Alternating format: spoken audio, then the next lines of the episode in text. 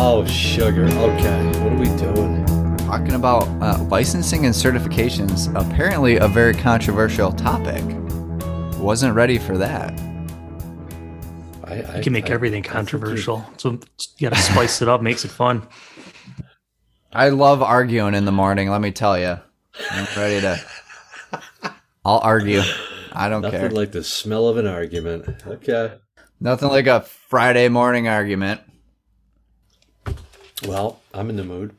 So, am I going to leave this podcast like questioning every everything I ever aspired to, or um, Well, maybe you got the right certifications. We're gonna have to see. I hopefully I'm on the right track at least.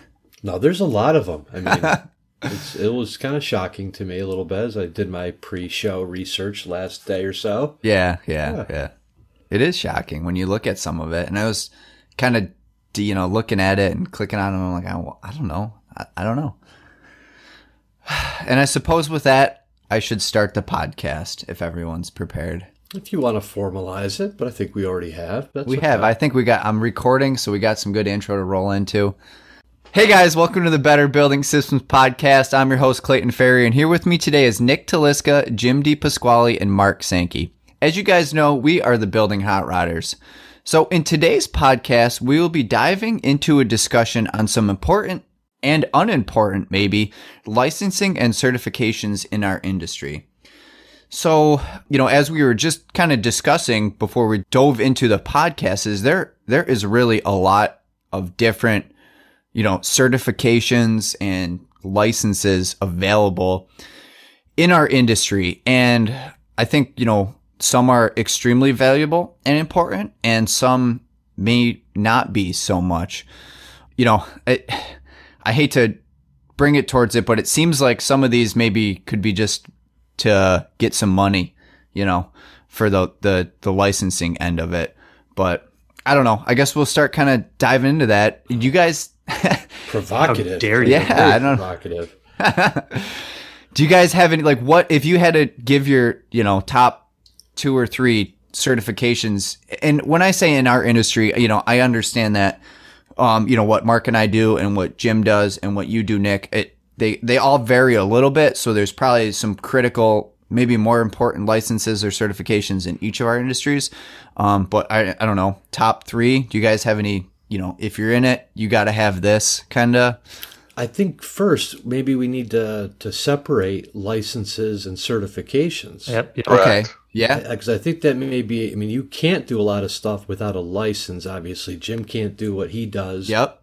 without a professional engineering license. Uh, anyways, that was it. So I think they're so, but I think they're both important to cover. Mm-hmm. You know, uh, there's a lot of people that are working towards you know getting their PE license, which is not a short-term endeavor. Yeah. That, that's a commitment. uh, as are as are many of the licensing. I would think I, I'm at a loss to think about what other licenses are, you know, required. But besides, uh, you know, contracting licenses, stuff like that. But medical licenses. oh, I'm talking about in our field. Oh, oh, okay.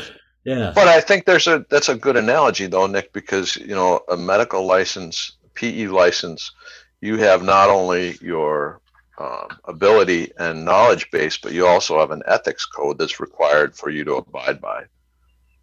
And that would probably follow for all licensees. I right? think so too, right? Right. Yeah.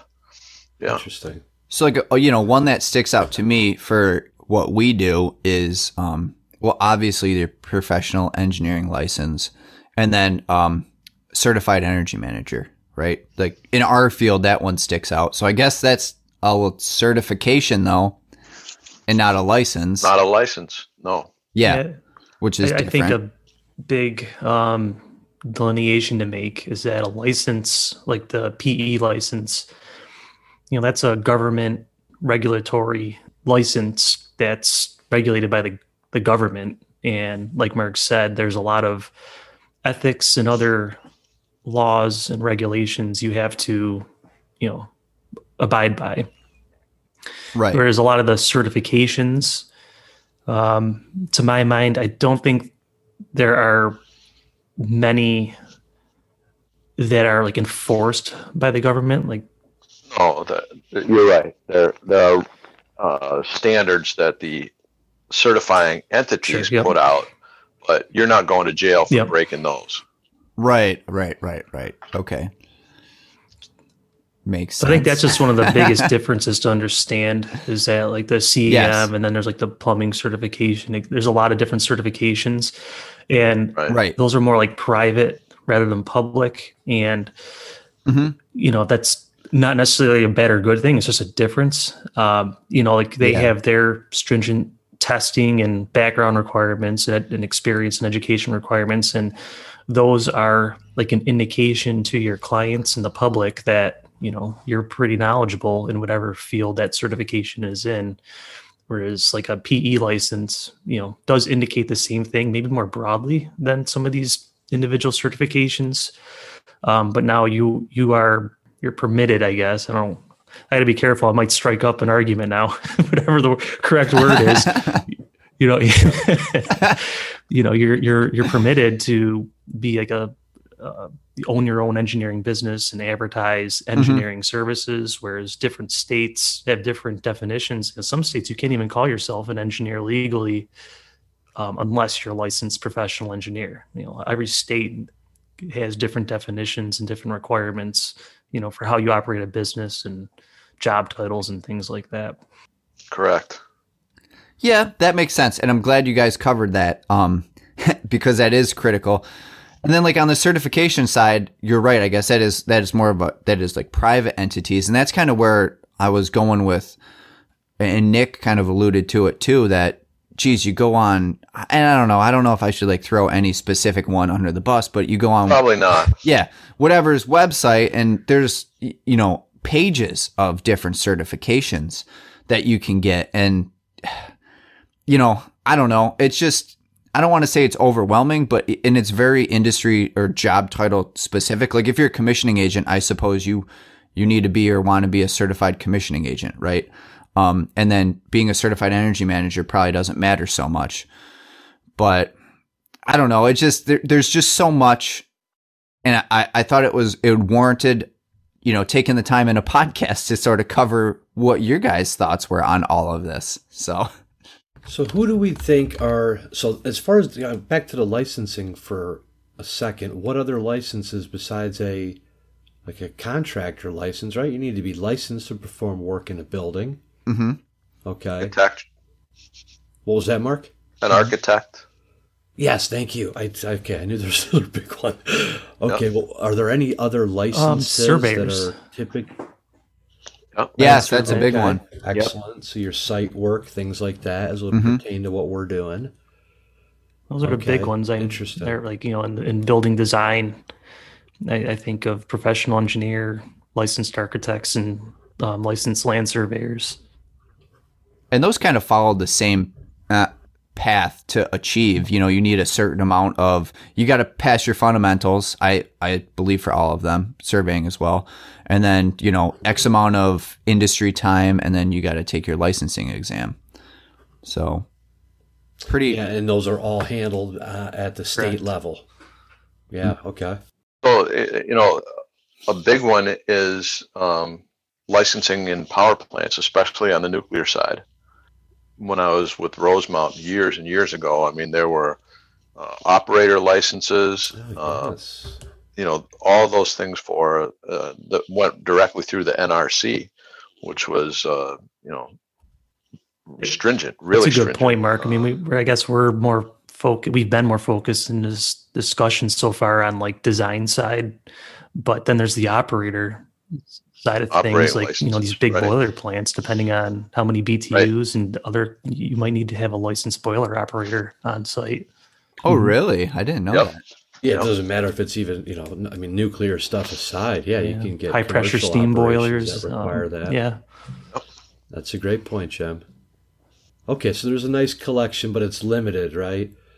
And it, and it, we've talked about that those the licenses come with not only an ethics portion, but you know also I think with licenses they're the the person that retains the person with the license has greater protections because of that license, right? There's legal implications.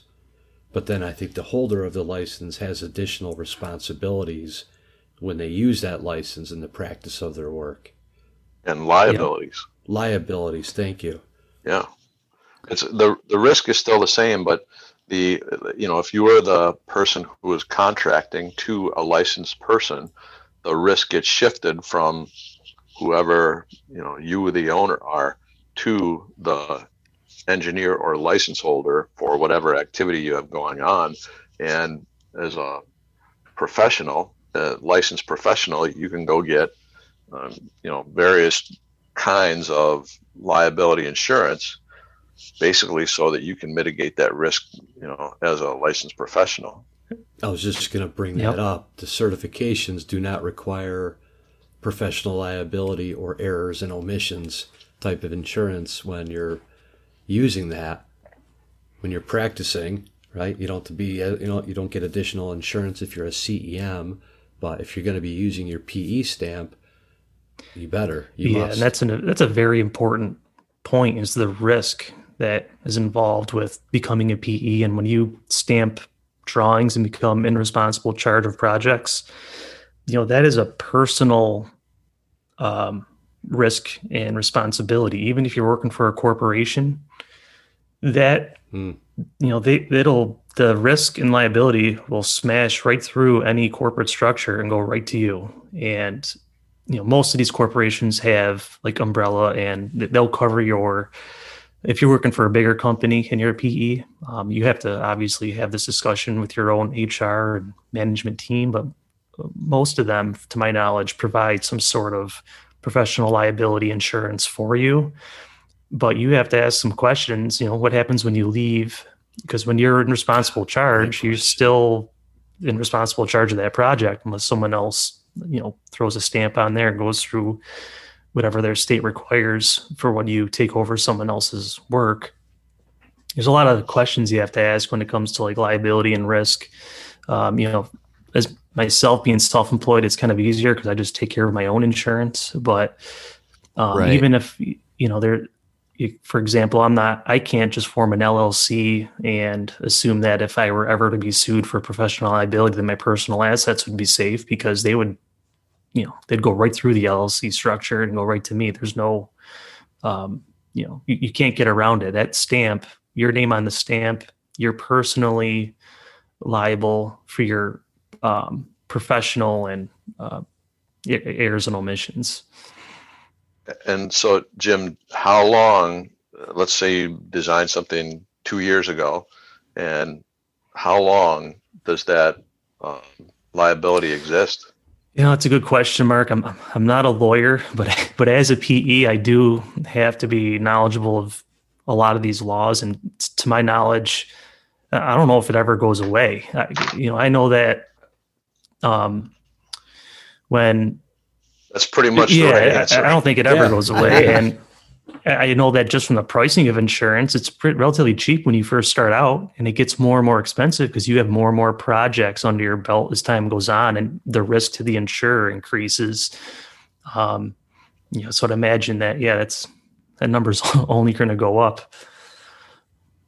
Now, now I have my professional engineering license as well, but I have not used it, right? And I've had these discussions about, you know, opportunities, I guess, to employ it in the past, and then went down that road of looking into, you know, uh, professional liability insurance. And I was shocked to understand that many retired engineers still maintain a level Yep. of coverage uh, to handle all the projects through their lifetime, as as Mark was kind of going after. So, yeah, it is something to consider. I mean, like Jim said, you know, when you go into it, you you know, you're talking employer discussions, family discussions, perhaps.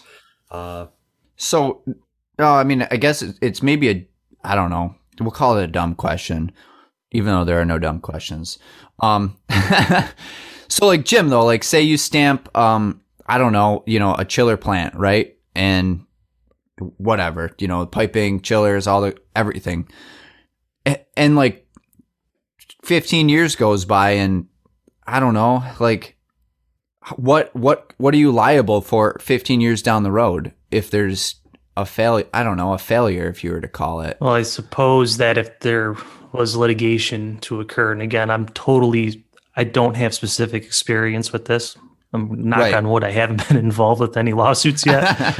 um, but to my knowledge, um, just from what I've seen and what I know, you know, if litigation does come about, depending on the, the market, um, the type of building, the type of owner, you know, some buildings will just sue everyone and then quickly, if like there, if if there's if it's obvious that it wasn't a design flaw, because I'm not I'm not necessarily liable for like if someone didn't install something correctly, right, or- right. Something's not maintained. Like that's kind of what I'm getting at. Like who touched it? and What I say that changed, you know? loosely because because you know I don't and again I don't know like what if I did a um like uh, uh, some sort of review or site walk and that's where honestly I am not even sure where my you know if I observe something then I'm, I think I would have liability but if I didn't if it wasn't a design flaw or I didn't have knowledge of it you know I, I think it Mark I'll let you it sound like you were going to jump in Yeah, so maybe you know a chiller plant may be a tough analogy or tough example, but go to a structural Mhm. um, event. All right, so now you have a structural failure on a building that's 20 years old. That um, Oh yeah, I agree completely. you with know that is Oh, a yeah. clear cut. Hey, we Yeah. have an issue, or we Yeah. may have had an issue, and at that point, I think you know you would certainly have to involve whoever the original designers were, eh, or at least they'd have to get some counsel to say, you know, defend their position, whether it be based on you know modifications or something else, and that their original design was valid and all that. And you know, I don't, I don't think that timeline expires. Yeah, and I guess I surely wouldn't want to stamp bridges. I'm telling you that. and clean. I guess to give you like a longer term mechanical one that might pop up ten or fifteen years. Maybe there was a a pipe failure on a high pressure steam plant, and you know Right. it's ASME thirty one point one power piping. You're supposed to do pipe stress thermal stress analysis, and you either didn't do it or you did it incorrectly, and a pipe bursts from fatigue, Mhm. cyclic fatigue, or that you know that that could fall under the engineer's um, responsibility or you locate a open cooling tower too close to a fresh air intake on the drawings Mhm. and someone gets legionella hmm you know there are things that could pop up down the road Like that. Yeah. that Okay. could Yep. affect you No, that makes sense. It's just I don't know, like as a younger engineer in the field, you know, I feel like those are things that aren't talked about much. I don't know. as a, as a on Well, a and you- podcast, I thought it's interesting to to listen to a little bit. I think this is where you should drop in post production that the building hot rodders, as the name implies, are not legal scholars. Yeah, Everybody should. our Yeah, legal we need a disclaimer. ton of yes. disclaimers. Uh, hey, and that is a good point. So, uh, and and I, you know, I'm not a licensed engineer. We do some designs. We do have E and O insurance, but it, went. Uh, I went through a very lengthy discussion with both my insurance entity and my counsel, uh, way back in the beginning in 2004, and said, okay, we have clients that want us to do design not structural, not anything, primarily building automation, some energy retrofit kind of stuff. And they said, well, you can do that. You have to get errors and omissions insurance no matter what. And Jim, you know, to your point of escalating costs, we had a situation where because I didn't have a license, our costs were very high initially. So if you are a design entity without a license, you pay a huge premium for that Hmm. until you have an established track record whereby you have no claims. But as your portfolio of installed work increases, you know, uh, that premium continues to go up and they monitor basically every project. You know, you have to tell them how much the dollar volume was, what the specific scope Yep. of work was uh, every year. So, and, and my counsel to young people like Clayton, or you're just getting out of school, I- when I got out of school, I had basically two motivations be uh, self supporting and pay off my student loans. And the company that I went to work for placed no emphasis on licensing, don't need it, and you know, off I went. But retrospectively, it, it would have been valuable. And I would counsel anybody that's getting out of school, you know, take your FE, get your PE exam, you know, t- take the test, get certified. Even if you go down the road where you're not stamping drawings, that's okay. Um, right. You can always make that decision down the road. Right. You know, yeah, and I, I, didn't know what I would do with mine. Uh, and I was amazed to learn that I had passed. and uh, quite frankly, and uh, it's hard.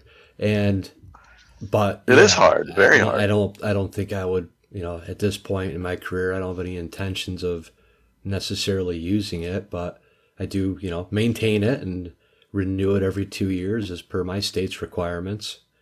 I, I'm I'm really glad you kind of drove the discussion uh, that way because and this is just my personal experience, but you know, get, getting out of college or, or through the college curriculum as a mechanical engineer, the the PE wasn't wasn't pushed at all. And it, I don't know, I'm I'm not trying to say anything bad, but it just wasn't anything. You know, mechanical engineering is such a, a broad spectrum that you know, obviously being licensed you know, for what we do is a, just a small piece of what mechanical engineering can entail. Um, so it, like getting out of school, and that's kind of the, to me, it's the best time to start the process, right? And if you don't have that push to do it, like you said, Mark, it, it just gets more and more challenging. And I have to admit, I didn't even know what a PE license was until after I graduated. Me too. I mean, I, you know, they never. It was just never yeah. mentioned. I, well, I'm glad I'm not the I'm only one because I'm embarrassed to admit that. But I mean, so uh, and I'll go back to okay for young people. Uh, so I've lost a lot of hair. I'm a little overweight. I'm 60 years old, and basically people think that once you get to that point in your life, you know a little bit about a few things. Well, I think the PE, uh, FE, PE, both help you establish credibility early on in your career that sets you apart from your peers. And for that alone, you know, number one, you have demonstrated a ability to learn, and second, you've demonstrated at least um, acceptable levels of proficiency to gain, you know, a license, which is big, you know, when you're 25 or under 30 or 30 or even 35. So if you have the opportunity, you should take it. Is my point. Agree. Yeah, I'm very glad you're saying that. So hopefully to our listeners, any any younger listeners out there, it's worth it. And while we're on that, I mean, it, the FE exam is the first exam of the two you take when you're getting licensure. Um, and I definitely recommend taking that right out of. as soon as possible. Some states let you take it in your last year of schools. Um, others you have to wait until you have your degree to take it. And the FE exam is very theoretical and academic uh, driven. It's basically a comprehensive review of your last two years of engineering school, and that stuff gets a lot tougher um, the further from graduation um, and the more years you have in the workforce. Um, I'll tell a quick another. I'm going to tell a lot of embarrassing stories. Hey, today. that's okay. um, you know, for me, I actually. so I actually I had a, a, an atypical education and early um, work experience. I actually started working full time. I, I, had a co-op halfway through my um, years at RIT. And I ended up working part time and eventually full time before graduating. And I ended up finishing my degree part time. And I didn't like a lot of when you first start when you when you're a lot of the reason why you want to get that initial bachelor's degree is to get your job and your foot in the door. I already had that. So I had a bunch of excuses to wait that initial, you know, four or five years of experience before you could get licensed to take my FE exam. And it was a wake up call. I'll never forget the first day I sat down, it was like a month before the exam, and I opened the review book and it's like, what's the equation of a circle?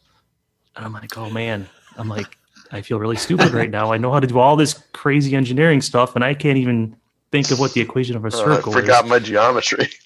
you, you, know, and it, that's the level of, you know, it gets really into the weeds of the academic yep. um, you know the math pure It's math a lot of and- plug and chug stuff, if I would call it that. exactly Yeah. Yep. so that's I, I would imagine if i had taken that like during my last year right after um you know college it would it would have been uh, a lot easier you know much less studying but i had to do some review of some of the more academic um, subjects before taking that I think that's some great wisdom for anybody that's thinking about it. Yep. that's the number one reason I hear when I hear people say that are, I mean, quite competent and capable and should be uh, given honorary PEs. And Mark's one of them, frankly. My father's another one, but, you know, did not get the degree. But, and that's the number one reason I hear is that, well, they waited and then, you know, family came along and children and marriage and all that and greater career responsibilities. And then it got to be too daunting and you're, you know, mid 30s right. maybe to look back and learn some, you know, I mean, yeah, I remember And you Jim. know a lot of the stuff wasn't even in your field for that FE test. Yeah. I mean, it was going Oh, back oh, to other it's- stuff. it's- I was like, whoa. it's comprehensive of all engineering so and also chemistry physics i mean it hits everything and what, what, uh, what i find interesting is people that later on in their career want to go take these tests and get licensed you know maybe 10 15 years in a lot of them say the fe was by far the hardest test they took much harder than the pe for them because the pe while still hard is more geared towards their real world experience specific experience Right. Yep. um, and I, I even know of some states that have an experienced exemption for the FE. They still make you take the PE, but they'll exempt you if you have That's like right. 12 years or so of Really? experience. Wow. Yep. Yeah, because it's such a hurdle for oh, interesting. once you get out that far out of school. That I gotta say, in my experience, that the FE exam was, and I've taken some other um, certification exams that you know are whatever four hour exams. The FE exam was definitely the hardest exam I've ever taken in my life to date. my mind, yeah. Well, you know, I don't know. Maybe the PE will be easier when I when I you know jump off that bridge, like you guys are saying. But yeah, to date, that was my my mind was just mush for the next two days because I I outputted so much processing power in six hours. you know what I mean? That was uh that was quite the exam. But to all of the points you guys are saying, um, what I took it, I graduated and I took it a year after graduation. So some of that stuff, you know, was still instinctual plug and chug stuff. But still terribly difficult, right? Oh my I mean, that's- gosh. yeah, that's incredible. yeah, extremely Exactly. difficult so i can you know empathize for people that you know if life gets in the way or it's something that gets on your list later down the road that it is extremely challenging so And Yeah. I would probably say that's probably a similar story to the other professional licenses we talked about. You know, Oh, I would have to imagine, architect, You know, operators, uh, surveyors, Yep. which is the way. So that's another distinction between, you know, certification exams can be multi-day. I- I'm assuming, and certainly four hours, five hours, you know, tests and everything, and the time you put in before that can be significant. But I think there is a different level with the licensing.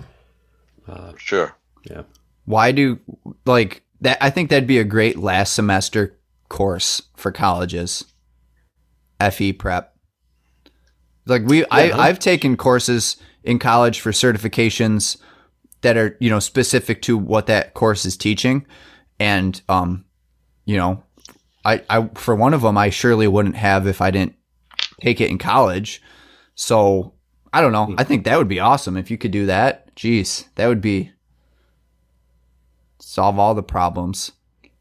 Yeah, I kind of wonder why there's not that that that stress on, you know, the uh, FE or PE exams when for you know seniors yeah like you and Jim were saying. I, I find it interesting. Maybe it was because I knew a lot of civil engineers, and maybe that was more of a a focus there. And it always seemed like I knew somebody that was studying for some part of this exam. well, it was it was deeply ingrained that that was, you know, something to look forward to after graduating. if you, you know, Nick, I think I think that would be because civil engineers are pretty much all their work is for the public in some capacity, Yeah. and they're overwhelmingly require a license and Right.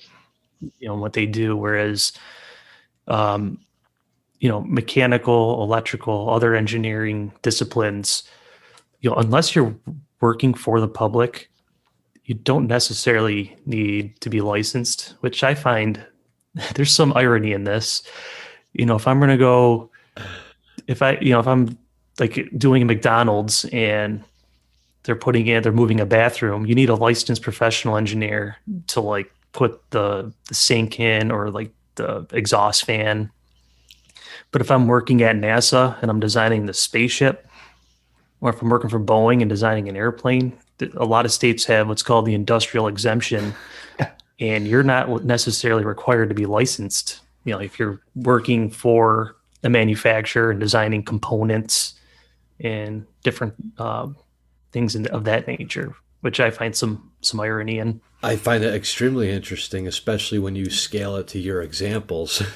yeah, yeah, and yeah. I think that's also a reason why we might not find it as emphasized in in college, just in my experience anyway, because a lot of the engineering professors are not licensed. The, uh, the majority of them at the universities, um, you know, I've attended or just have knowledge of, you know, a lot of them are not licensed. You know, they're they hold PhDs and they're very specialized in their individual fields. Yep. And when you get that specialized in research and, and development, um, you know, a lot of those fields don't necessarily require a PE license. Great points all around. Yeah.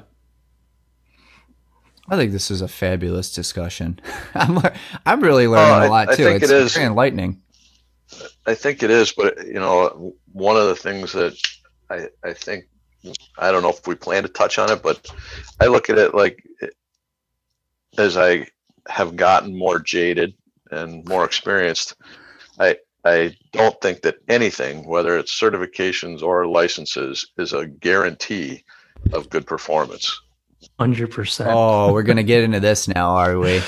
Well, we don't have to. I'm no, no. I think it's a it's a valid valid point. There, I assume some licensed or certified individuals that could potentially give.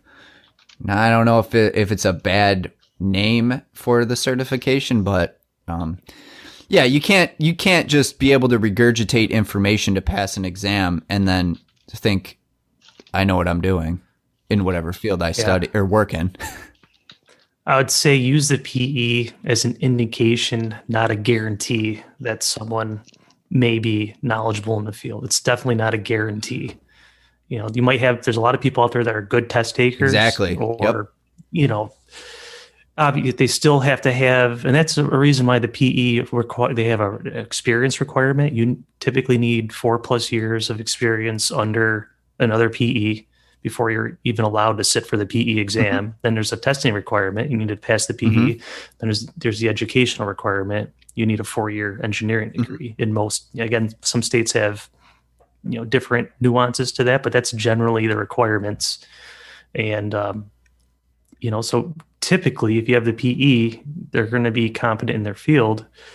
But again, just like anything, it's not a hundred percent guarantee that, you know, they have a PE at the end of the day and that they're going to be a phenomenal engineer.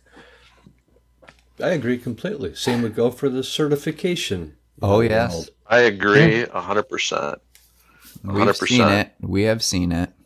You know, the only the only thing you know, basically a, a certification or a license that puts a dull edge on the on the you know knife but you only hone that edge with lots and lots and lots of experience yeah so what do we then make of a multiplicity of certifications offered by like somebody pointed out i think jim private organizations in our industry you know do the more certifications we have dilute the value of the other ones?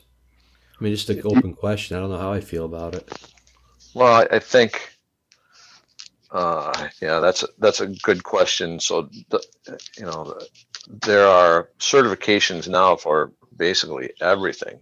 Yeah, um, really everything, and I I suppose they hold more, uh, carry more weight, hold more credence in the specific industries that they're um, applicable to, uh, whereas they they narrow down the field of expertise to potentially just lighting or potentially just uh, cogeneration or whatever it is Yep. versus having a, a broader knowledge base. And part of that, I mean, if it goes right to the business side of it, is profit maximization by narrowing the uh, target market and slicing it up into smaller components in an effort to capture every dollar of revenue.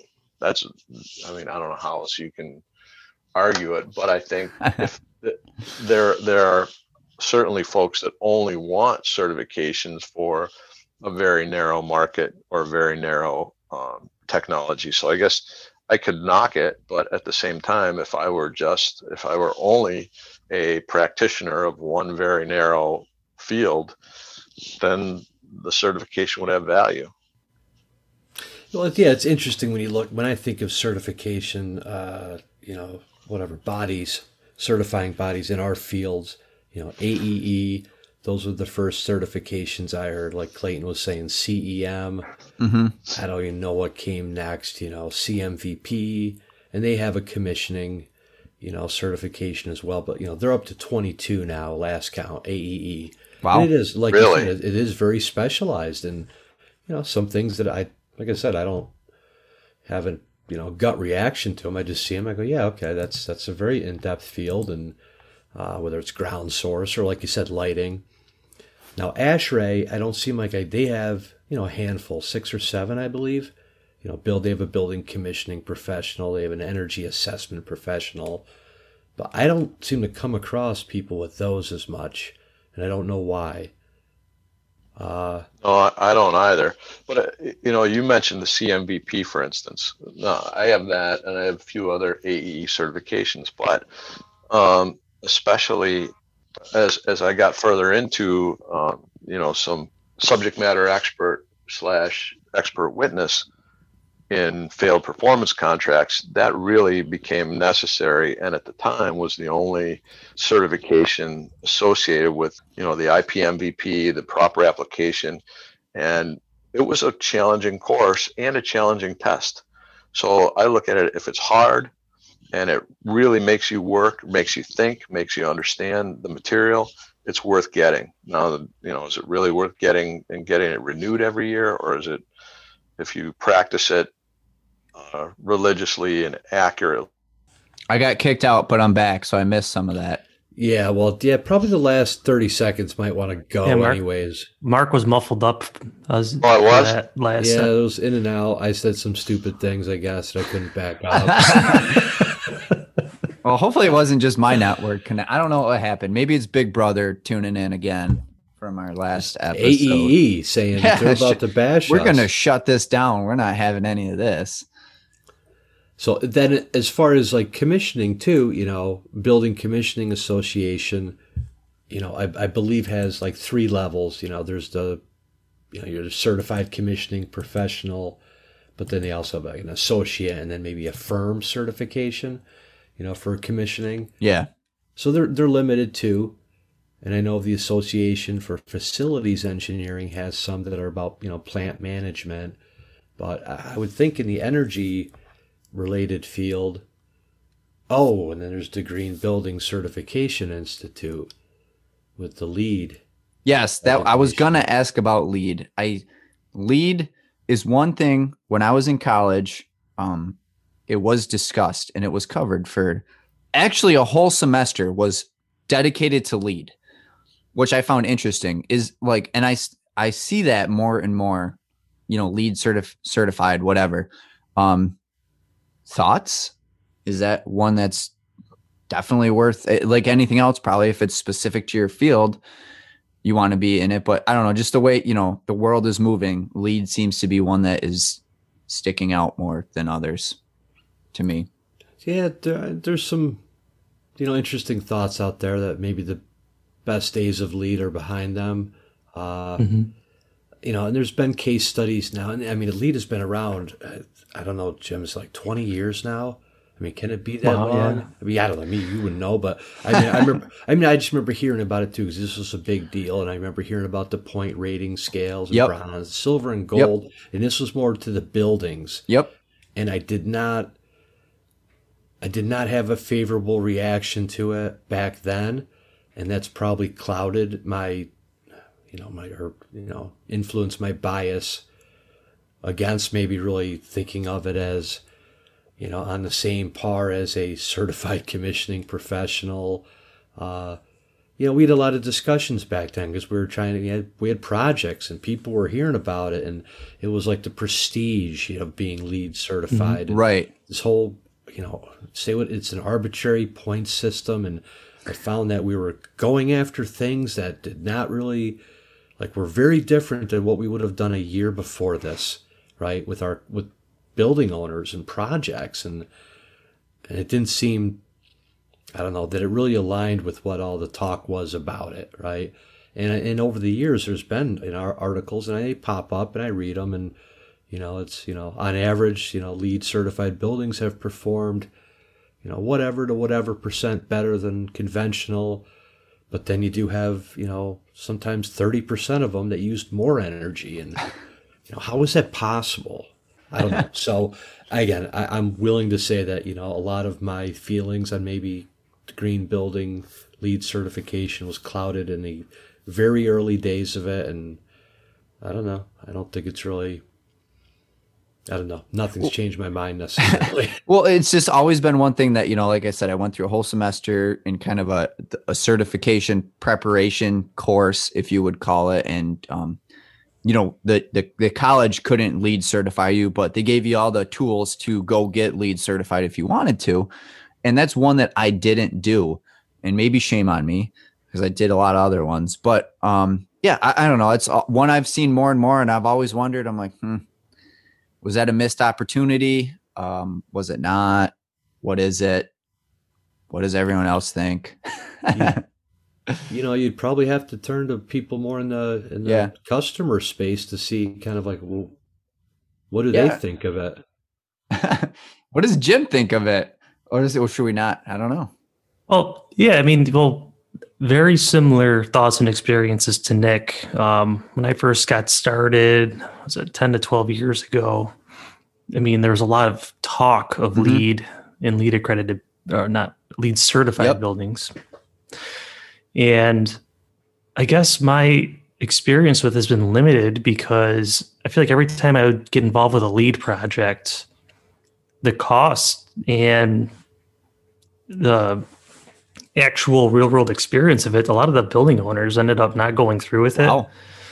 Um, you know, they, they, would, that's just been my experience um, with it. You know, I, have done some LEED models and some energy work and, you know, some designs in and around LEED, especially early in my career when I was practicing other and other engineers right. and LEED accredited professionals.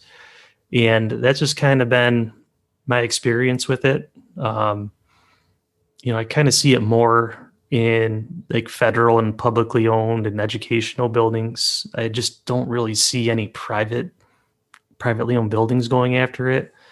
Um, to, to hit on one of the specific points, Nick said that some LEED buildings use more energy. I've seen some requirements in there where you get you get LEED points for you know over ventilating, like you go thirty percent above the minimum requirements well, if a building's yeah. safely ventilated, that's just wasted energy. You know, if you're not using ERVs or you know, there's just things in there that you know just I don't know. I, I never. Tonight, I, Jim. I mean, you're, you're right with the public first, private, and you know, I think they're finding building owners care about results and performance yep. a lot more than they care about the plaque at the front of the building, the cachet. But some others do. You know, yes. it's a PR thing. Yeah, I, exactly. I think it's a prestige and PR thing.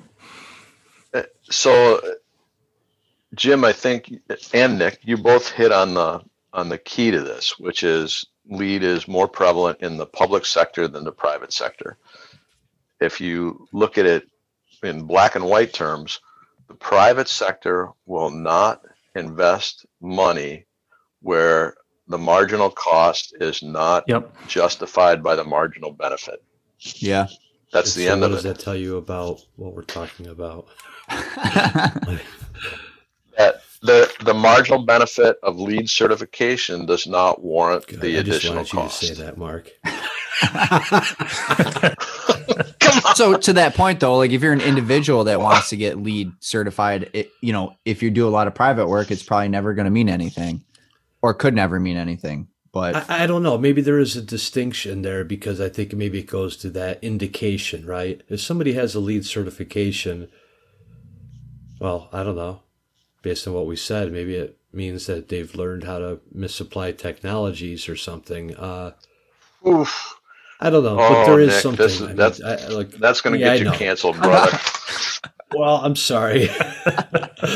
okay, there is, I'm sure, value to having a LEED, a LEED certification, just as you have to take it. To, I, geez, I don't, Looks good in the email signature. well, right, right. Well, but and and LEED AP plus Yes. PDC. there's a, like how many acronyms do I need in my email oh signature? boy, you know, our whole know. podcast is going to get canceled.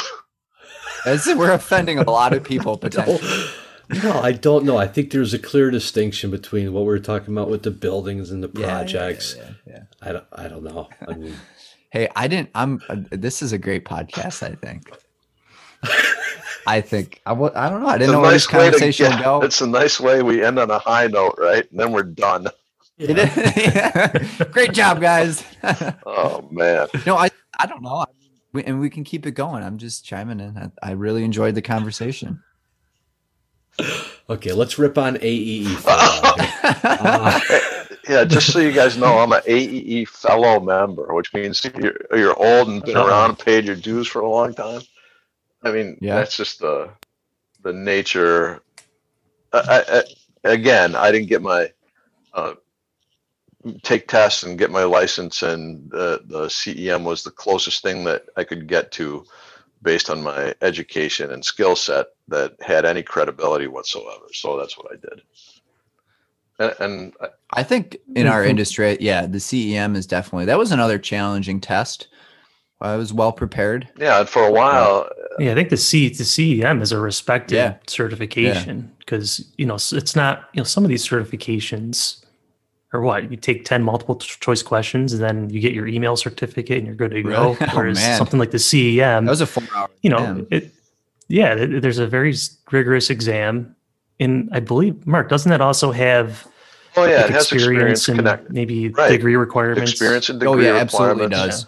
And um, e- even for a while, and, and what I tell everyone that you know, I was I instructed for the CEM for many many um, chapters. You know, I would go to the chapters and instruct. But what I tell everyone is that you know this is only step one. Step two is to become an active practitioner, so that the skill set that Mhm. says, okay, I'm certified. Well, you get a driver's license too when you're 16 years old, but it doesn't mean you're a good driver. You have to go out and do it every day. Yeah. So become an active practitioner, improve your skills daily, weekly, and continue improving and you know until you're a really good driver. So I, I think you know the certification is worthwhile. And again, I got it because it was the closest thing I could do to you know becoming licensed. But uh, you know, I, I can't say that it's for everybody. You know, certainly, uh, I think you know Clayton. I encouraged him to take the CEM, and he passed it right away, uh, along with his FE. And then they give you a certification called uh, en- uh, E- Energy Manager in Training until you Yeah. have the sufficient years of experience, and then you get your your CEM. But yeah, I would encourage that. I think it's a worthwhile uh, group of technologies and and uh, a knowledge base to work from for anybody in this business. Yeah, I don't know how the uh, the curriculum has changed over the years because definitely I think probably I have a vintage CEM at this point. I don't know how many other programs were offered, but because I remember I try to keep up with them. And the other thing I'd say, it's a lot easier to get your certifications when you have a sponsoring employer. Right? Yes. those were expensive. Yep. That was an expensive CEM to send myself and a couple other people out to San Diego for three or four days, uh, and then take the test afterwards. But you know, and, di- and it was difficult. I found. Yeah. Uh, I remember one of the guys I was with who wanted to go out every night, but I was studying on the final day after the test. He said, "Tuluska, how come you didn't tell me this was going to be hard?" We weren't in the same That's why I place. uh, That's why I wasn't out, you know, gallivanting every night. Yeah. But no, Yeah. it was difficult, and plus, I didn't want to come home and then fail the thing. Oh, yeah, all that no. time No, invested no, no. and money and Yeah, yeah, the money of my company, you know, my Yep. employer, they were counting. It was very important that you know we had people that had this designation. Fast forward, you know, a few years, and I was on my own, and there was more certifications. You definitely have to give more thought to it. You know, it's not a cheap proposition, especially when you're self-employed. To take yourself away from your business, you know, go out of town Yep. and do this. But But, actually, Nick, you bring up a good point. I think, you know, if you're working for a firm, a lot of them will cover the costs for a lot of these certifications. And, you know, you so you just have to put in the time and the effort to get it. They'll cover the financial aspect of it. Yeah, just so we're Yeah. clear, Again, VS Energy has conditional coverage, meaning you pass the test or no coverage. love it. Yeah, just added added to the stress walking into that test, you know. I knew I knew I was gonna I was well prepared. It was just yeah. No, they- they're not impossible to pa- to pass, and I, I'm sure all these are difficult. And I've had some courses I took that, you know what, I really wasn't impressed because, you know, the tests were, I don't know, had a lot of problems with it. Proctor there to help people. You know, there were a few questions that he basically gave the answer to, and I didn't like that one bit. You know, and I didn't know how I was gonna do, but I recognized that instantly as you're, you know, you're diluting the value of this right here. Right. You know, and I didn't like that at all. Yep. Right. Probably wrote a letter. I don't know. well that is like uh, you know a big part of uh, you know a certification especially is you know that does kind of set you above the general population you know in your industry if you have that and even you know if you're an expert or not that is uh it does set you set set you up in a better position if you can get your certification for whatever industry you're in you know whatever is the most important for us like i said the cem is a big one Yeah. What else is out there?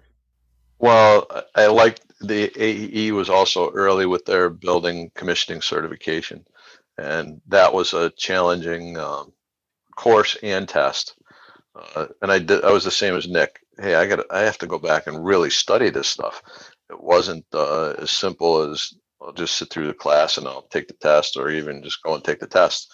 Um, and that that cert uh, required ten years of experience in the industry before Yeah. you could take it. So, you know, Yeah. there's a. I remember that being difficult too, and I'm I'm actually dug out my certificates that I do have, and you know I have a number on them.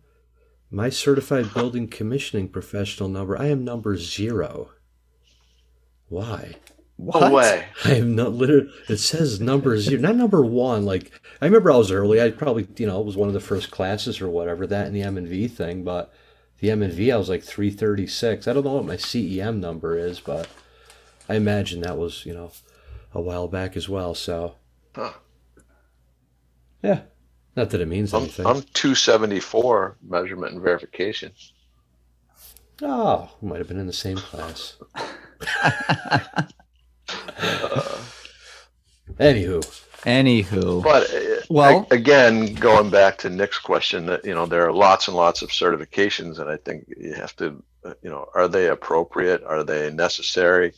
And then, if they are, okay, then, then let's have a rigorous Yep. certification process. Yep, like I said, it just it like we all talked about it. Some of these they take money and time, and there's a lot of them. And um, you know, my guidance of what is more important or less important has just come from you know my employers, uh, my peers, and I don't know. Some of it's kind of challenging to decide: do, do I need to take the time to study and pass this, or does this certification not mean so much in my industry? Because there's a lot you know, for what we do, a lot we we do a lot. So some might are more important than others, So- probably. Uh, Just tangentially, but one of the things that we get involved with often and a lot, and probably more than most um, traditional A and E's, or uh, even controls people are systems integrations. And in the BMS world, um, a lot of the integrators that we see, a lot, and I don't mean, I mean, I would say 80% or more are self taught or uh, internally uh, instructed, meaning within specifically their platform, their integration platform, without Right. certifications by Niagara, Microsoft, uh, the Control Systems Integrator Association, which is really good, uh, or the ISA, Instrument Society of America. And I think without that kind of um, certification and training, uh, educate not necessarily training. I don't like the word training as much as I like education because you know you train dogs. Education, you know, you educate people and expand their knowledge base. But those kinds of certifications are valuable. You know, when people are, especially being system integrators, only familiar with what their technologies and their platforms will do, it re- makes really, uh, it, it makes it very difficult to do very good integration, even on simple stuff like Modbus and BACnet And then you want to throw in, you know, more oddball stuff that are variants of either BACnet or Modbus or, you know, Johnson N2 or any of the other, you know, common platforms that are out there. It gets harder. And as you add, you know, more and more COM protocols and more and more third-party devices, those certifications are valuable, especially now as you get into okay, how do we uh, manage cybersecurity uh, threats? How do we reduce vulnerabilities? All those things are really important, and I see a real uh, education certification gap in the industry right now. Well, I just learned what that was today. Had no idea those certifications existed. Yeah, Yeah, a lot of them were new to me, but that that was quite interesting, Mark, and and uh, yeah, that probably is a one of the predominant areas that there's a gap in that unification, right? absolutely. uh, of what those credentials mean. But I'm familiar with the various, you know, your proprietary certifications and whatnot. Uh, but it is difficult to learn about other systems unless you change your employer, you know, Right. change job and get certificate certified Right. in a different Yeah. product. Yeah. Yeah. Yeah. Good. I hope nobody tuned out before that because that was gold, Mark. Any final thoughts for the group of hot rodders on this?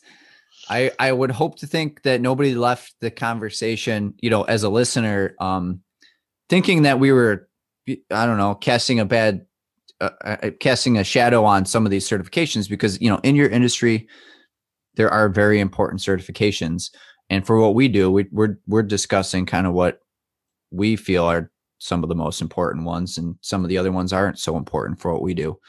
Um, so yeah, it doesn't mean what we said or think is the same for what you do or think. Yeah, I really wish like we had a research team because I would have them like go and find me how many people hold all of these certifications. Right. I think that'd be an interesting chart. You know, LEED versus uh, certified HVAC designer from ASHRAE. Right. You know, Mhm. and it would kind of give an influence of when they Yeah. started, how de- how much in demand, Right. you know, and what customers require these. I've seen the CEM stuff before, maybe RFPs and whatnot, as far as you know who should be out auditing their buildings, stuff like Right, that. right. But Sure. uh, yeah. yeah, there's a lot, a lot of stuff out there. Two things that- like the CEM and the PE. Those were two things that were pushed on me that I have pursued. But past that, you know, not many other certifications have stuck out to me that said I should go get this as well. I would be interested in seeing people that model buildings and do energy simulations have maybe that ASHRAE uh, building Right. energy modeling professional because that's a, Yep. a practice rife with you know all kinds of problems you could have, and it would be good to have that indication, like Jim said, that this person you know does have the requisite you know base skill sets to Mhm. to do this. I agree. I'm a certified hydraulic specialist too, just so you guys know. Another one. Through what agency? Uh, uh, uh, uh, International Fluid Power Society, IFPS. And what was the certification? Hydrology? No, a certified hydraulic specialist. Like, uh, Hydraulics. yeah, Okay. yeah, yeah, like s- hydraulic cylinders. You know, that kind of hydraulics. But So you throw those initials, that, those letters at the end of your name. I guess I can. Yeah, I don't know. Again, I'm just it just adds into like there's so much. You know, as an engineer, like I could have taken that route, and you know, if I went in that industry, I would have never cared about my PE, right? Because mechanical engineering is such a you know a broad, multifaceted kind of Right. field. So I don't know. That was my that's my parting statement. Well, I think See ya. my parting statement though is that we talked certification is great, but I think the single most important message out of the podcast is you need to keep learning, improving, committing to excellence as a a designer, an energy professional, commissioning agent, integrator, you choose. It doesn't matter. But Mhm. the certification or licensing is only the that's that's the opening round. Uh, you know, the rest is incumbent upon you know Yep. personal commitment to improving. I agree completely. Hundred percent. Yeah, well put. Jim, you still there? Just listening? Yeah, no, I'm just just taking in all this Oh my knowledge and wisdom. I It's think you gave to- a lot of knowledge and wisdom. Actually, it was really uh, insightful to hear you kind of outline some of the the PE and FE discussion. Um, Yeah, Yeah. you really made up for skipping out last week. yeah, yeah, you did. well, I think I think it was a good, great podcast. I think everyone contributed a lot of thoughts that are going to be very valuable to young engineers. I guess you know the parting piece. It's kind of been the uh, you know the the common tone here is that the licensing and the certifications, especially the licensing, they they open up opportunities. It's not a guarantee, but you know, I don't see a reason why young engineers should not be following the path to licensure because with that license, you now open up the um, option to be in responsible Mhm. charge of your work. You know, you're going to higher paying positions, more responsibility, and ultimately, if you want to own and operate your own engineering business, you you require a license if you're doing um, you know heavy design and engineering of you know building systems. It's typically a requirement um, to have if you want to stamp drawings and be in responsible charge. You know, there's no reason I can think of. I know we talked about some of the risks and liability, but you know, I, I wouldn't say that's a reason to not do it. I, I would say if you're young, definitely do what you can. Take Mhm. that FE early, document your experience, um, and be ready to you know take that exam in four years. Exactly. I, I, I agree 100%. completely. Yep. Cool. With that, guys, I think I'm going to wrap it up. So, for our listeners, I hope you really enjoyed the conversation. Um, it was it was very enlightening. And next week, we'll discuss being prepared in the building, engineering, and commissioning world. With that, thank you so much for tuning in, and thank you very much to you guys. Have a great day, everybody.